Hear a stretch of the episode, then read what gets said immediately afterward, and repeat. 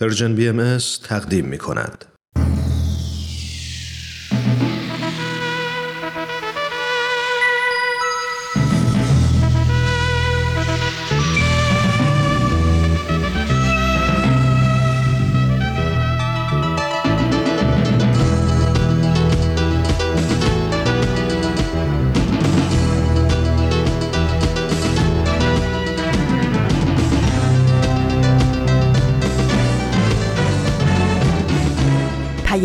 دوست. برنامه ای برای تفاهم و پیوند دلها.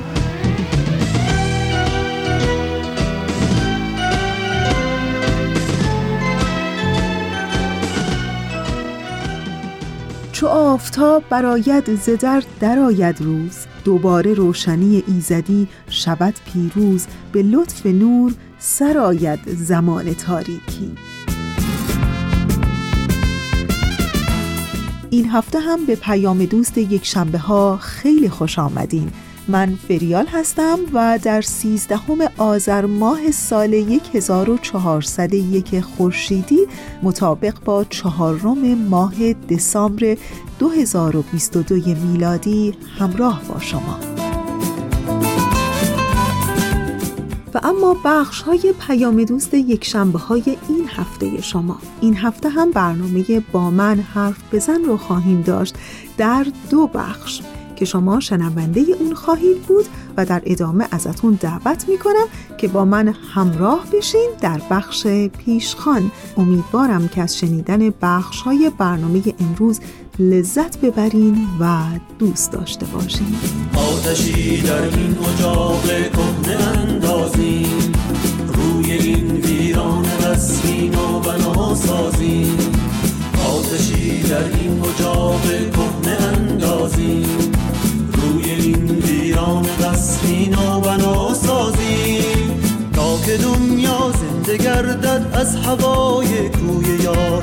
جان دهی من در ره احیای این بوم و دیار. زنده گردد از هوای کوی یار.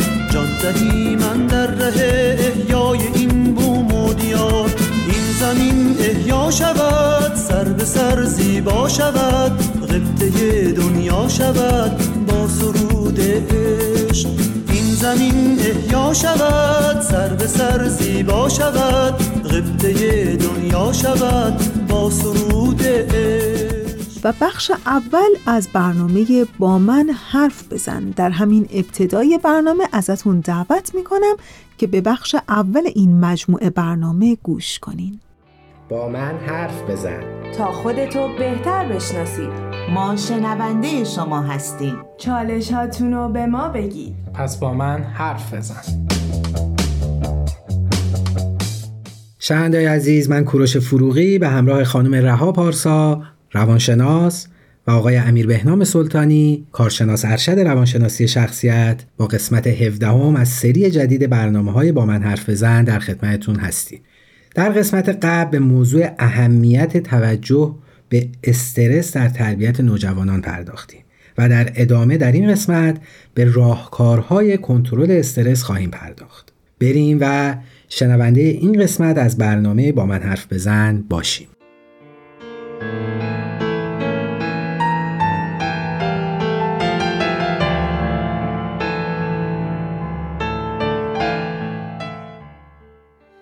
عرض ادب و احترام دارم خدمت شنوندگان عزیز. خیلی خوشحالم که با یه قسمت دیگه از برنامه با من حرف بزن در خدمتتون هستیم. درود خدمت همه شنوندگان. خیلی خوشحالیم که در کنارتون هستیم. با یه قسمت دیگه از برنامه با من حرف بزن. من هم عرض ارادت دارم خدمت همراهان عزیز. یادآور میشم در قسمت قبل یعنی قسمت 16 هم در خصوص استرس و استراب و تغییرات قابل مشاهده در نوجوانان صحبت کردیم و قراره در این قسمت به عوامل استرسا و جلوگیری از اینکه استرسمون تبدیل به استراب بشه بپردازیم. در خدمتتون هستیم. خیلی ممنون.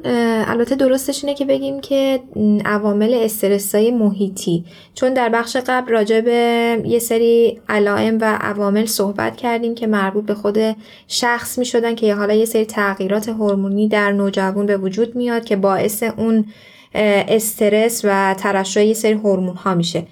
که در ادامش هم یه سری حالا اختلالات که اشاره شد وسواس و افسردگی و غیره پیش میاد. الان می‌خوایم راجع به یه سری عوامل محیطی استرسا صحبت کنیم که باعث میشن نوجوانمون دچار استرس بشه. یکی از عواملی که خیلی مهم و تاثیرگذار هستش مدرسه و معلم ها هستن. چطور می‌تونن روی حالا نوجوان تاثیر بذارن؟ به این شکل که همیشه درخواست یه نمره خیلی بالایی رو می‌کنن از بچه. یعنی خیلی تشویق و تنبیه توی کلاس صورت می‌گیره خیلی قیاس و رقابت توی کلاس صورت می‌گیره و باعث میشه که این شرایط روی نوجوان تاثیر بذاره و باعث استرس توی بچه بشه. چرا؟ چون که مثلا پیش خودش فکر می‌کنه که خب من الان فلان نمره رو نگرفتم یا به فلان مقطع نرسیدم منتظر واکنش هایی که به سمتش میاد. در نتیجه این باعث استرس میشه. پس باید خیلی حواسمون باشه که اون روش تدریس و اون درخواست ها و توقعاتی که از نوجوانمون داریم چجوری می‌تونن روی بچه تاثیر بذارن و می‌تونن براش آسیبزا باشن؟ و عامل دیگه ای که می‌تونه تأثیر گذار باشه روی استرس نوجوانمون ارتباطش با خانواده هست ارتباطش با والده. والدینمون خیلی وقتا نمی‌دونن که یه سری شرایط به صورت خودکار و غیر ارادی توی نوجوانمون داره به وجود میاد. حالا اون پرخاشگری ها اون حالتهایی که حالا توی قسمت قلب بهش اشاره شد یعنی به خاطر تغییرات هورمونی هستش. به خاطر اون نبود درک متقابلی که بین والد و نوجوان هستش ممکنه اون شرایط و شرایط استرسا و استرابزایی بکنه حتی گاهی مواقع. به خاطر همین باید خیلی حواسمون باشه که ما بشناسیم نوجوانمون و بدونیم که این دوره خودش ذاتا دوره استرسزایی هست و ما دیگه استرس مازادی به بچهمون وارد نکنیم. یه عامل دیگه ای هم که خیلی ممکنه تأثیر گذار باشه تقریبا می‌دونیم که همه ما آدما اولین روابطمون و اون احساسات خوبی رو که نسبت به جنس مخالف داریم توی سنین نوجوانی داریم تجربه می‌کنیم. همین موضوع باعث میشه که حالا بسته به فرهنگ و خانواده و تربیت و حالا همه اینها خیلی ممکنه که تاثیر بذاره روی اون روابطی که نوجوان ما داره تجربه می‌کنه. ممکنه که خیلی از والدین ما کنترلگر باشن و نوجوان ما نتونه خیلی راحت احساساتش رو بروز بده و همش سعی در سرکوب اون احساسات داشته باشه. نتونه تجربه کافی رو داشته باشه. به خاطر همین ممکنه که خیلی اون دوره و اون روابطی که داره برای اولین بار تجربه می‌کنه براش استرسا باشه و در نهایت به آسیب تبدیل بشه.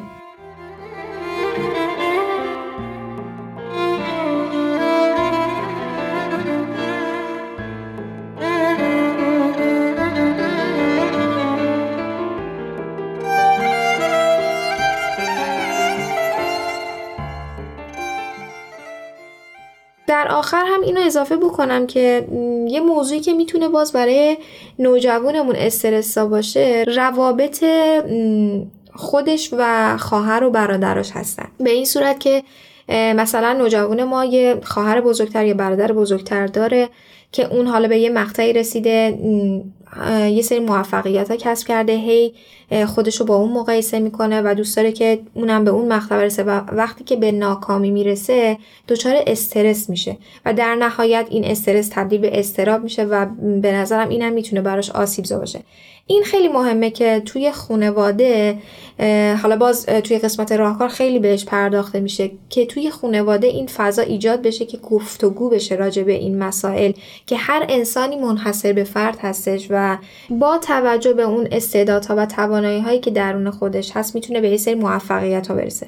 حالا شاید یکی یه سری موفقیت کسب کنه که از نظر اون خیلی بالا باشه. حالا یه سری آدمای دیگه هم ممکنه یه سری موفقیت داشته باشن که ممکنه که از نظرشون اصلا در اون حد و لول نباشه. ولی در هر صورت اونها به اون چیزی که خواستن و اون اهدافی که می‌خواستن رسیدن. و این خودش می‌تونه خیلی نقطه امن و آرامشی رو توی نوجوان ما به وجود بیاره. خیلی ممنون. مرسی. یکی از عواملی که خانم پارسا بهش اشاره کردن موضوع روابط بین دو جنس بود. حالا با توجه به اون تفاوت‌های فرهنگی یا بهتر بگیم تنوع فرهنگی و باورها و عقاید حالا عقاید دینی مذهبی که در جامعه می‌بینیم ازتون می‌خوام که یه مقدار این مسئله رو بیشتر باز بکنیم و در خصوصش صحبت بکنیم اصلا ببینیم روابط به چه صورتی باید باشه و درستش از نظر شما به چه صورت. توی قسمت راهکار حالا به این موضوع هم می‌خواستیم بپردازیم ولی حالا که شما صحبت از همینجا ورود پیدا می‌کنیم در رابطه با راهکارهایی که باید با نوجوانا توی موضوع استرس و استراب چیکار بکنیم. ولی با همین قضیه روابط عاطفی شروع می‌کنیم. واقعیت اینه که آقای فروغی اجتناب ناپذیر این به وجود اومدن این ارتباط ها و این افکار نسبت به ارتباط ها اجتناب ناپذیره. یعنی این ارتباط شکل می‌گیره. حالا یا درون ذهن نوجوان یا به صورت واقعی. پس ما نمی‌تونیم خیلی جلوی این قضیه رو بگیریم. این نگرانی واسه والدین هم طبیعیه که میگن نوجوان ما ممکنه خامی داشته باشه پختگی نداشته باشه توی این روابط و ممکنه شکست بخوره. آره این واقعیت وجود داره. ولی چیزی که می‌خوام بگم اینه که اولا ذهنیتتون و والدین عزیز نسبت به این روابط یه ذره شاید باید بهتر کنید. روابطی که تو این سن شکل می‌گیره صرفا یه روابط جنسی یا روابط عجیب غریب نیستش. روابطی که معمولا تو این سن شکل می‌گیره بیشتر روابطی که تمامیت عاطفی داره. یعنی حس خوبی که دو جنس می‌تونن به همدیگه داشته باشن و اون روابط عاطفی رو بخوام با همدیگه داشته باشن و شروع کنم برطرف کردن نیازهای عاطفی. خیلی کمتر پیش میاد که افکار جنسی توی اون قضیه اصلا شکل بگیره. ولی ما حالا والدین ما بزرگتر بیشتر فکر می‌کنیم که نه قطعی این قضیه هستش. ولی می‌خوام ذهنیتتون رو تمیز کنید از اینکه منظور از روابط بین دو جنس صرفا روابط جنسی نه اصلا این نیستش. بیشترش اتفاقا روابط جنسی نیستش. این از موضوع اول.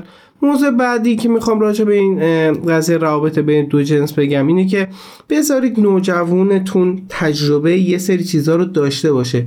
اگه بخوام راجع به این صحبت بکنم وابسته به فرهنگه شاید الان یه سری از شنونده بگن که خب این اصلا نباید باشه. یه سری میگن ما آزادیم این کار انجام بدیم و این کار باید انجام بشه. ولی بخوام یه حدود راجع به این قضیه بگم. سعی کنید با مرزهایی که می‌ذارید واسه نوجوانتون اجازه بدید یه سری روابط بین دو جنس وجود داشته باشه. ولی توجه داشته باشید که یه سری مرزها یه سری شرایط واسه این قضیه باشه.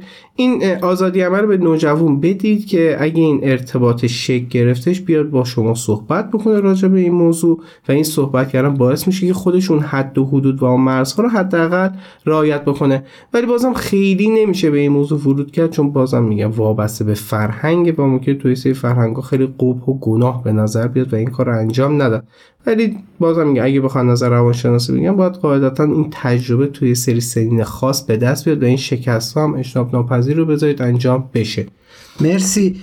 راجب مرزها صحبت کردین. خیلی تیتروار و خلاصه می‌تونین چند تا از این مرزها رو برامون نام ببرین. واقعیت اینکه مرز هم بازم میگم خیلی دیگه وابسته به فرهنگ میشه فقط می‌تونم بهتون میگم نسبت به فرهنگ خانوادهتون یه سری چارچوب ها بذارید. مثلا اجازه ندید که یه سری رفتارهای بیش از اندازه روابطی که توی حالا فامیلی شما یا توی خانواده شما هستش بیش از اون انجام بشه. تو عرف جامعه. دقیقا عرف جامعه هم دقیقا می‌تونه تاثیر گذار باشه. سعی کنید که اون مرزها چارچوبا رو نوجوانتون رعایت بکنید جز این چیز دیگه نمی‌تونم بگم. مثلا شاید الان بگم مرز رو بذارید که شبا زودتر بیاد خونه یا مثلا با جنس مخالف مثلا پارک و سینما برن یا نرن اینا دیگه کاملا وابسته به فرهنگ نمیشه خیلی ورود کرد به این موضوع. ولی سعی کنید نسبت به همون شرایط جامعه و خانوادگی دارید یه سری مرزها رو بذارید که نوجوان بدونه باید توی یه سری از چارچوب ها حرکت بکنه. همین چیز دیگه نمی‌تونم خیلی اضافه بکنم واسه این موضوع. پس اینطور که من متوجه شدم این روابط بین دو جنس مختلف در سن نوجوانی اجتناب ناپذیره و چه بهتره که ما در چارچوب حالا اون فرهنگ و قانونی که وضع می‌کنیم نه سختگیری و نه سختگیری بیش از حد داشته باشیم. بله دقیقا. وقتمون هم به اتمام رسید. بریم و تا لحظات دیگه به شنوندای عزیز برگردیم. دوستان خوب با همیشه همراه ما. اونچه که شنیدید بخش اول از برنامه با من حرف بزن بود. تا به یه ترانه گوش کنین و برگردین بخش دوم هم از راه می‌رسه. پس با ما همراه بمونین. در آتش عشقی فکنیم پیرهن در آتش عشقی فکنیم پیرهن نوین جامعه امید. در ملک دلم سلطه اندوه روانیست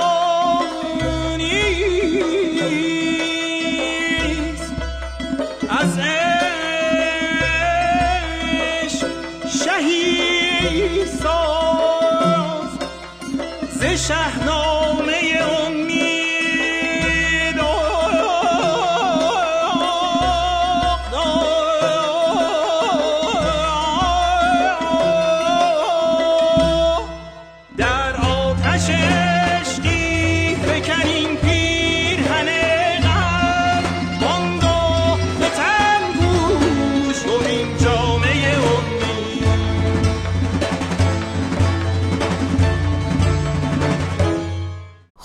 رسیدیم به بخش دوم از برنامه با من حرف بزن. ازتون دعوت می‌کنم که به این بخش گوش کنید.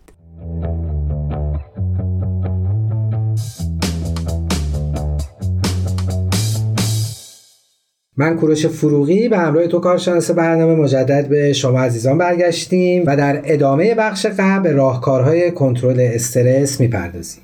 بله در بخش قبل تا اینجا گفتیم که والدین فضایی رو برای یک ارتباط صحیح بین دو جنس مخالف برای نوجوانشون باید فراهم کنن. در ادامه یک راه دیگه برای کم کردن استرس نوجوان ها همون نقطه امن یا خانه امنیه که واسه نوجوان باید فراهم بکنیم. راجع به موضوع قبلا تقریبا صحبت کردیم که چطوری می‌تونیم این کار رو انجام بدیم اینکه نوجوان باید فضا داشته باشه صحبت بکنه. فقط یه نکته رو می‌خوام اینجا اضافه کنم. این نکته هم نسبیه بازم کامل نیستش.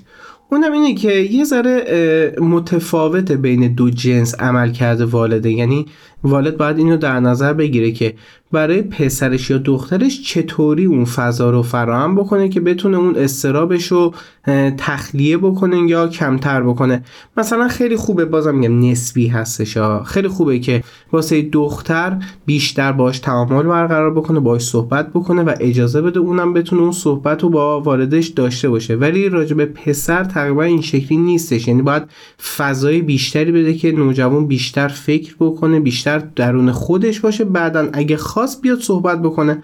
بازم میگم این قضیه نسبی هستش کامل نیست ولی بهتره که این شرایط رو اینجوری واسه نوجوانای خودمون فراهم بکنیم. مورد دیگه خود استرسی نبودن والدینه. واقعیت اینه که استرس و وسواس فکری یکی از بیشترین عامل انتقال بیماری از مادر به فرزند مخصوصا هستش. یعنی توی وسواس فکری فکر می‌کنم نزدیک به 75 درصد احتمال انتقال از مادر به فرزند وجود داره. پس این خیلی آمار زیادیه. خیلی مهمه که والدین مراقب باشن. اون حالت های استرابی درون خودشون رو به فرزند خودشون انتقال ندن. پس قاعدتا درمان خود والد مهمتر از درمان خود نوجوان یا فرزندش هستش. اول والدین باید به فکر کاهش استراب خودشون باشن. حالا از طریق درمان از طریق ورزش یا هر شکل دیگه بعدا به این فکر باشن که چطوری می‌تونن این استراب توی نوجوان خودشون کنترل بکنن.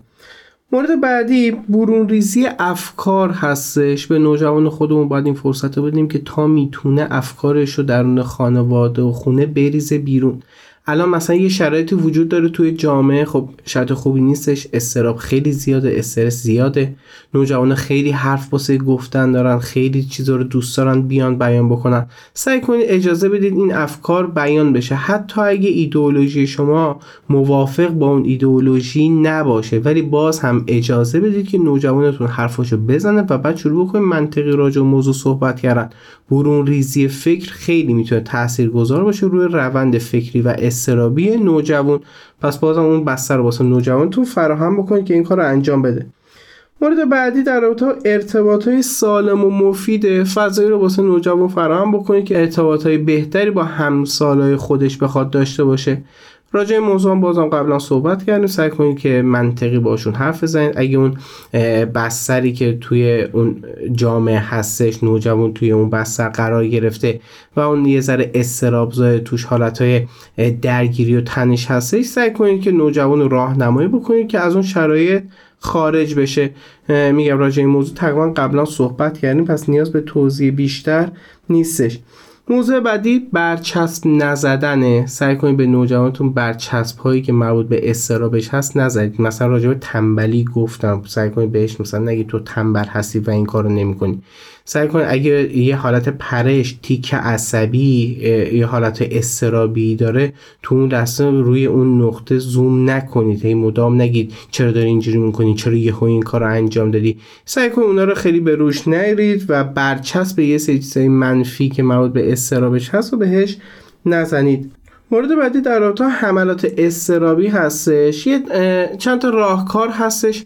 اگه احساس کردی که نوجوانتون دچار حمله های استرابی میشه یا تیک عصبی می‌گیره یا تو اون لحظه فکر می‌کنی داره برافروخته میشه به خاطر حالت های استرابیش سعی کنید چند تا نکته هست اینا رو به نوجوانتون یاد بدید. مثلا معکوس شمردن اعداد رو به نوجوان یاد بدید. بهش بگید که اعداد رو شروع بکنه برعکس شمردن و چند بار این کار رو انجام بده. یا می‌تونید بهش بگید که روی حواس پنجگانه شروع بکنه تمرکز کردن. این خیلی می‌تونه روی حملات پنیک یا حالا حمله های استرابی گذار باشه. مثلا اینکه الان چه بویی دارم حس می‌کنم. الان چی دارم میشنوم؟ الان چی دارم می‌بینم؟ چه رنگایی رو دارم می‌بینم؟ اینجوری روی حواس پنجگانه اگه تمرکز بکنه خیلی راحت می‌تونه از اون حمله استرابی دور بشه. یه راه هم هستش برای حمله های استرابی. اونم اینه که شبا قبل از خواب و صبح بعد از اینکه از خواب بیدار میشه حالا این راجع به هم هستش. حالا اگه شما دچار حمله استرابی هستش این خیلی می‌تونه راهکار مفیدی باشه. یه کیسه فریزر یا یه مشما دم دستتون باشه و یک دقیقه توی اون کیسه نفس بکشید. این نفس کشیدن باعث میشه که شما کمتر دچار اون حمله های استرابی بشید.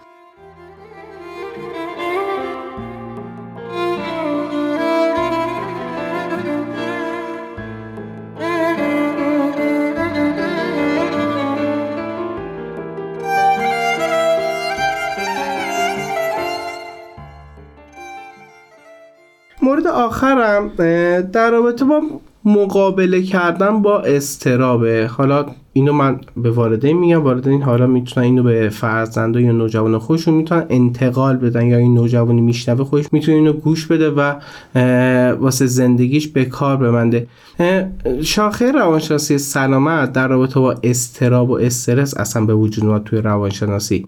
توی یه قسمتی از روانشناسی سلامت میگه ما در مقابله با استرس یا استراب دو نوع مقابله داریم. یه مقابله مسئله محور داریم یه مقابله هیجان محور داریم.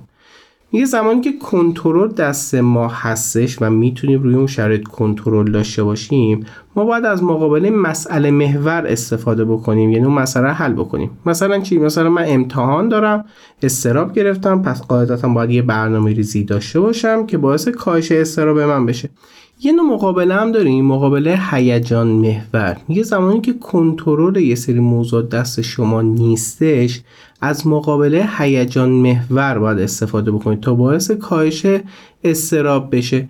مثلا فکر می‌کنید دور از یکی از عزیزای آدم توی حالا کما هستش آدم حس استراب یا تنش داره تو اون لحظه باید از مقابله هیجان محور می‌تونه استفاده بکنه. مثل مثلا صحبت کردن مثل همدلی کردن همراهی کردن مثل دعا کردن اینا می‌تونن خیلی تاثیرگذار باشن که ما از اون استراب به دور باشیم. مثلا خود صحبت کردن با دیگران یا همدلی کردن باعث میشه آدم هیچ مسئله رو حل نکنه ولی حالت آرامش بگیره یا دعا کردن شاید خیلی از ما از طریق شرطی شدن بعضی اوقات یه سری دعا رو می‌خونیم و اون دعا رو وقتی می‌خونیم احساس خوبی می‌تونیم تو اون لحظه بگیریم.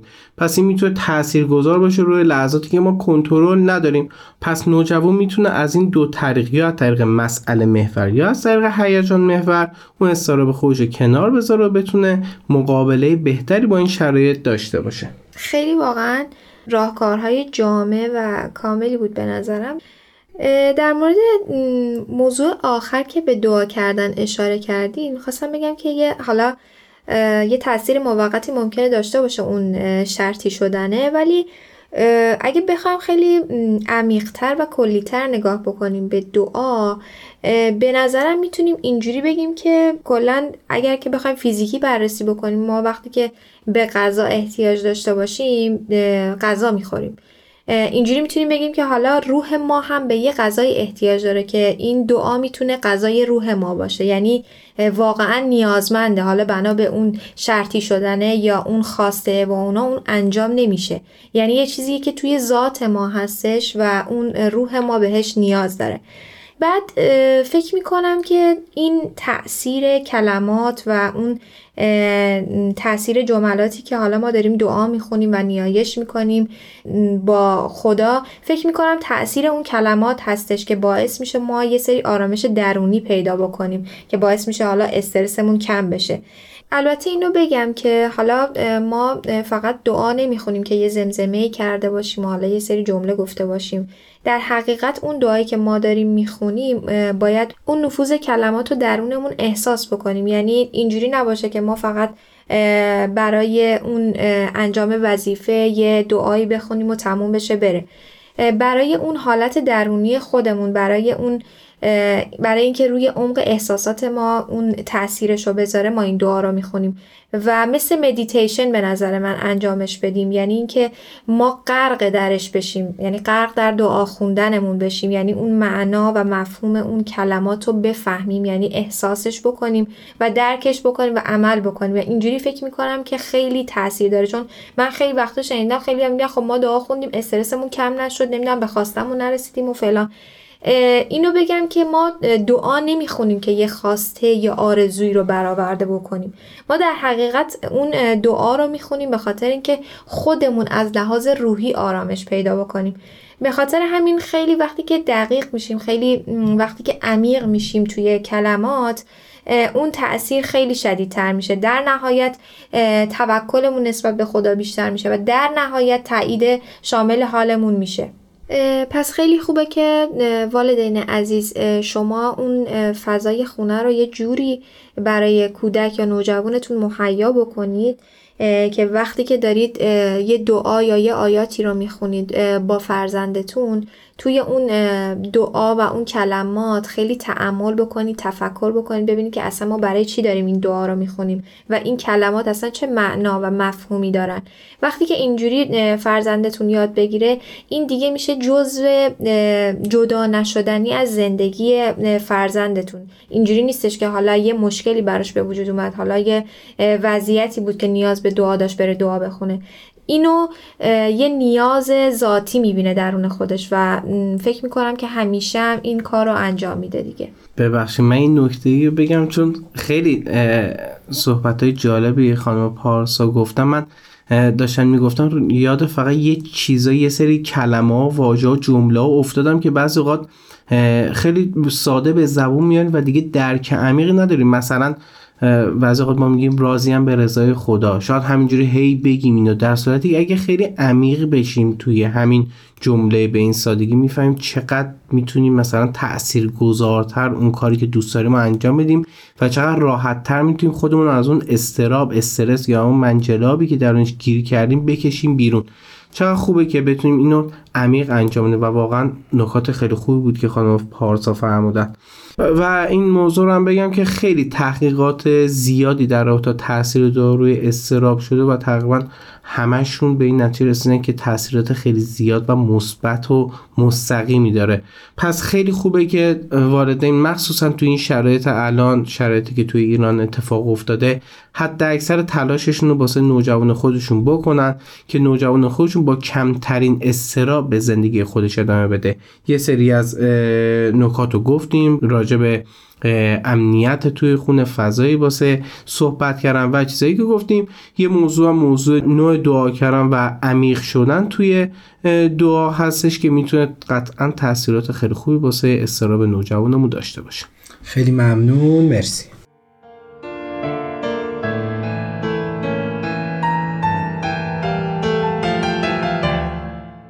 ممنون که با یه قسمت دیگه از مجموعه با من حرف بزن ما رو همراهی کردید. اتفاقات اخیر کشور عزیز ما ایران هر انسان منصف و عدالتخواهی رو تحت تاثیر قرار میده و مسلما این حجم از خشونت که هر روز شاهدش هستیم همه ما و به خصوص کودکان و نوجوانانمون رو دچار چالش های شدید روحی و روانی خواهد کرد و همین مهم مسئولیت ما رو در قبال تربیت و همراهی اونها دو صد چندان می‌کنه عزیزان تمام سعیمون در این روزها پرداختن به موضوعاتیه تا بتونیم قدمی در کاهش اثرات روحی و روانی پیشامدهای فجیع و دلخراش این روزها برداریم. و مسلما نظرات و پیشنهادات شما ما رو در این مسیر یاری خواهد داد. شما همواره می‌تونید از طریق تمام پلتفرم های Persian BM با ما در ارتباط و تماس باشید. تلاش کنیم تا فردایی بهتر از دیروز بسازیم. تهیه شده در پرژن BMS دوستان عزیز و همیشه همراه ما ازتون دعوت می‌کنم به ترانه ای که بهنام همکار عزیزم براتون آماده کرده گوش کنین و دوباره برمیگردیم. دوباره باز خواهم گشت در گلخانه ها را باز خواهم کرد. آسمان را آبی پرواز خواهم کرد. تو را در کوچه های کودکی آواز خواهم کرد. دوباره باز خواهم گشت دوباره باز خواهم گشت. تمام قفل ها را باز خواهم کرد. از آن جایی که ماندم ناتمام آواز خواهم کرد. ای خانه برآب تو را ای تشنه سیراب. تو را آباد خواهم کرد تو را هر لحظه و هر جا. تو را هر جای این دنیا تو را فریاد خواهم کرد. تو را فریاد خواهم کرد.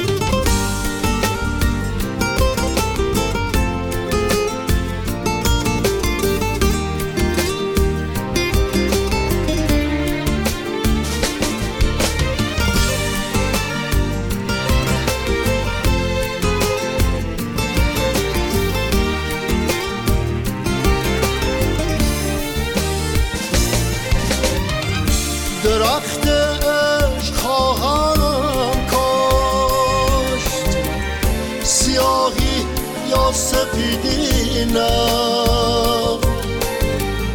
تمام رنگ ها را دوست خواهم داشت. کبوترهای عاشق را گلهای شقایق را یکایک از قفس آزاد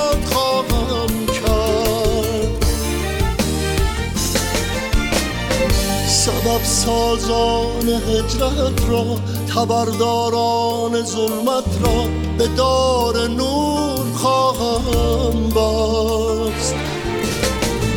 زمین زادگاهم را که صدها تکه و پارست دوباره باز خواهم یافت دوباره باز خواهم یافت. تو را ای خانه برآب تو را ای تشنه سیراب تو را آباد خواهم کرد تو را هر لحظه و هر جا تو را هر جای این دنیا تو را فریاد خواهم کرد تو را فریاد خواهم از آن جایی که ماندم ناتمام آغاز خواهم کرد. تو را در کوچه های کودکی آواز خواهم کرد. اگر حتی فقط یک روز باقی باشد از عمرم به خانه باز خواهم گشت. دوباره باز خواهم گشت. به خانه باز خواهم گشت. دوباره باز خواهم گشت. و بخش پیشخان این هفته. در این لحظه از برنامه ازتون دعوت می‌کنم که با من همراه بشین در بخش پیشخان.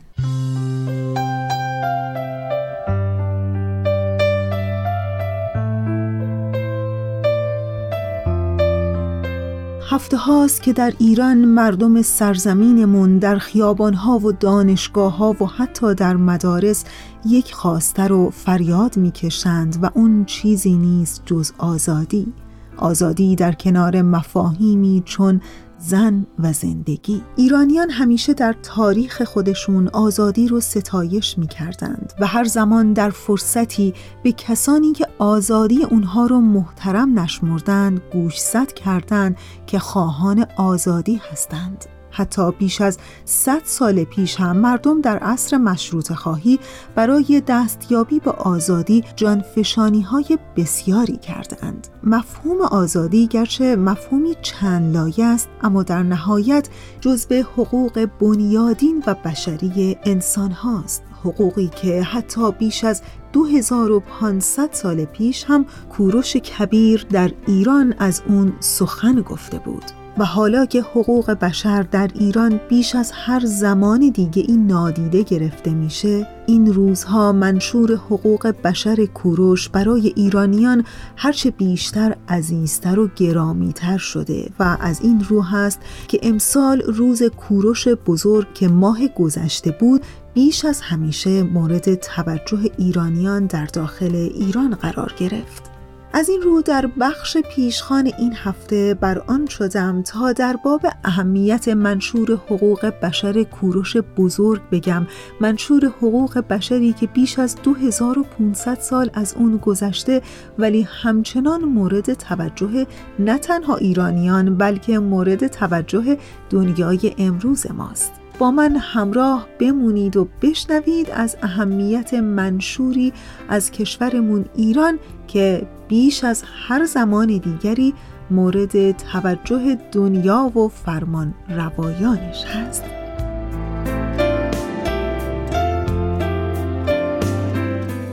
کوروش کبیر بنیانگذار و نخستین شاه حخامنشی ایران برخلاف فرمان روایان دیگه پس از پیروزی و فتح بابه نه تنها دست به قارت و چپاول نزد بلکه به مردم اونجا آزادی داد و دست به سازندگی اون کشور زد. وی در بیانیه خودش چنین میاره سپاه بزرگ من به آرامی وارد شهر بابم شد. نگذاشت رنج و آزاری به مردم این شهر و این سرزمین وارد بیاد. وضع داخلی بابه و جایگاه های مقدسش قلب من رو تکان داد. بردهداری را برانداختم. فرمان دادم همه نیایشگاه هایی را که بسته شده بود بکشایند. همه خدایان این نیایشگاه ها را به جای خود بازگرداندم.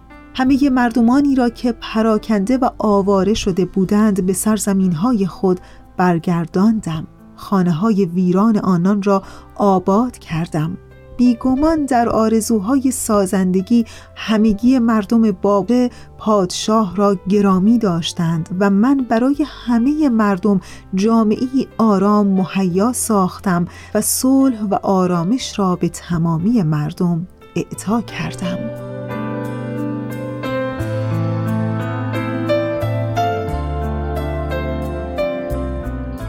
منشور حقوق بشر کوروش کبیر که امروزه نه تنها مورد توجه ایرانیان در سراسر دنیا است بلکه مورد توجه همه فرمانروایان دنیا هم هست در ابتدا یک لوح گلی بود و بعد عواملی که باعث شد این لوح گلی تبدیل به منشوری بزرگ برای آزادی و عدالت بشه و حتی می‌خوام بگم بسیاری از اصول اساسی میثاق جهانی حقوق بشر که مجمع عمومی سازمان ملل متحد در سال 1948 میلادی تصویب کرد تا از روی اون اقتباس بشه شامل آزاد اندیشی، احترام به حقوق انسانها از هر رنگ، نژاد و با هر عقیده و ایمان، عدم قارت و کشتار و ویرانی و اسارت و زورگویی بود. اهمیت این لوح گلی تا به اون اندازه بود که بان کیمون دبیر کل وقت سازمان ملل از استوانه کوروش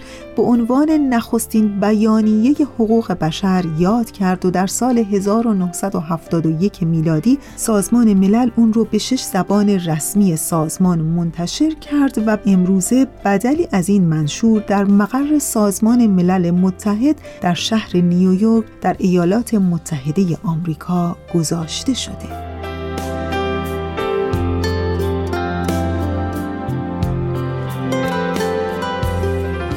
در نهایت می‌خوام بگم که این منشور حقوق بشر کوروش کبیر بنیانگذار سلسله هخامنشی در ایران تا اونجا پیش رفت که توماس جفرسون که پیشنویس اعلامیه استقلال آمریکا رو نوشت به کتابی با عنوان سایروپدیا یا کوروشنامه تکیه و بر پایه اون بود که پیشنویس قانون اساسی ایالات متحده آمریکا رو در سال 1787 میلادی تعیین کرد.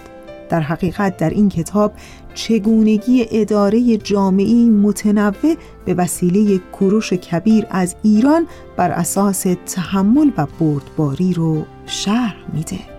به امید اینکه روزی قانون اساسی سرزمینمون ایران بر اساس منشور حقوق بشر کوروش کبیر نوشته بشه و اجرا بشه منشوری که هر انسانی بتونه در هر طبقه اجتماع با هر نوع باور و عقیده‌ای به آزادی دست پیدا کنه و اساساً شاهد تصاوی حقوق زن و مرد در سرزمین مادریمون در ایران باشیم.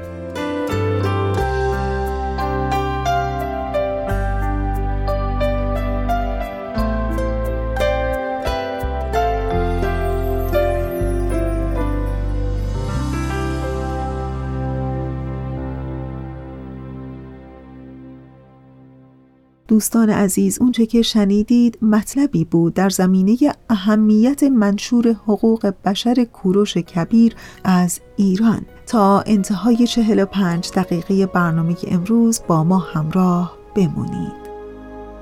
زمینو خط خطی کردم.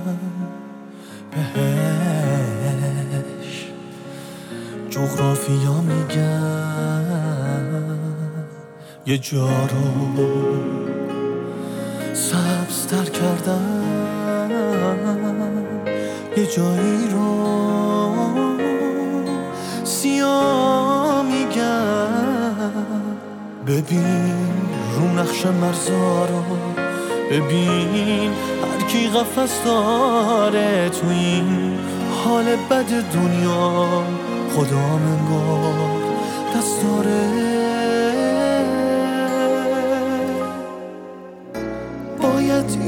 خطی ها رو از این جغرافیا برداشت. هم نزدیکتر بودیم اگه دنیا یه پرچم داشت.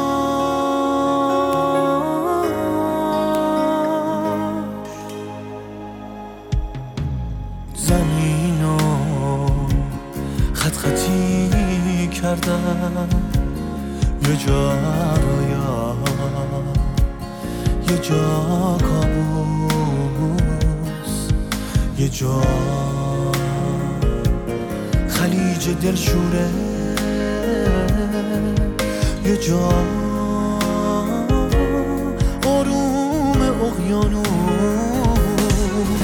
ببین رو نقش هر روزت یه جایی غرق آتیشه یه حسی میگه نزدیکه بازم جنگ جهانیشه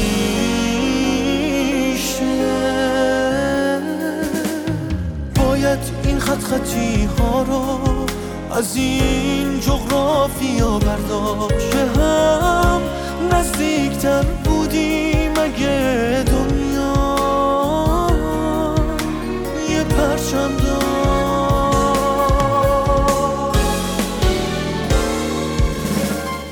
خب به انتهای برنامه امروز داریم کم کم نزدیک میشیم. مثل همیشه تشکر می‌کنم از همکار عزیزم بهنام برای تنظیم این برنامه. و یادتون باشه که آرزوی حال خوب عشق روشنی دل و شعر و شور زندگی آرزوی همه ما برای همه شماست.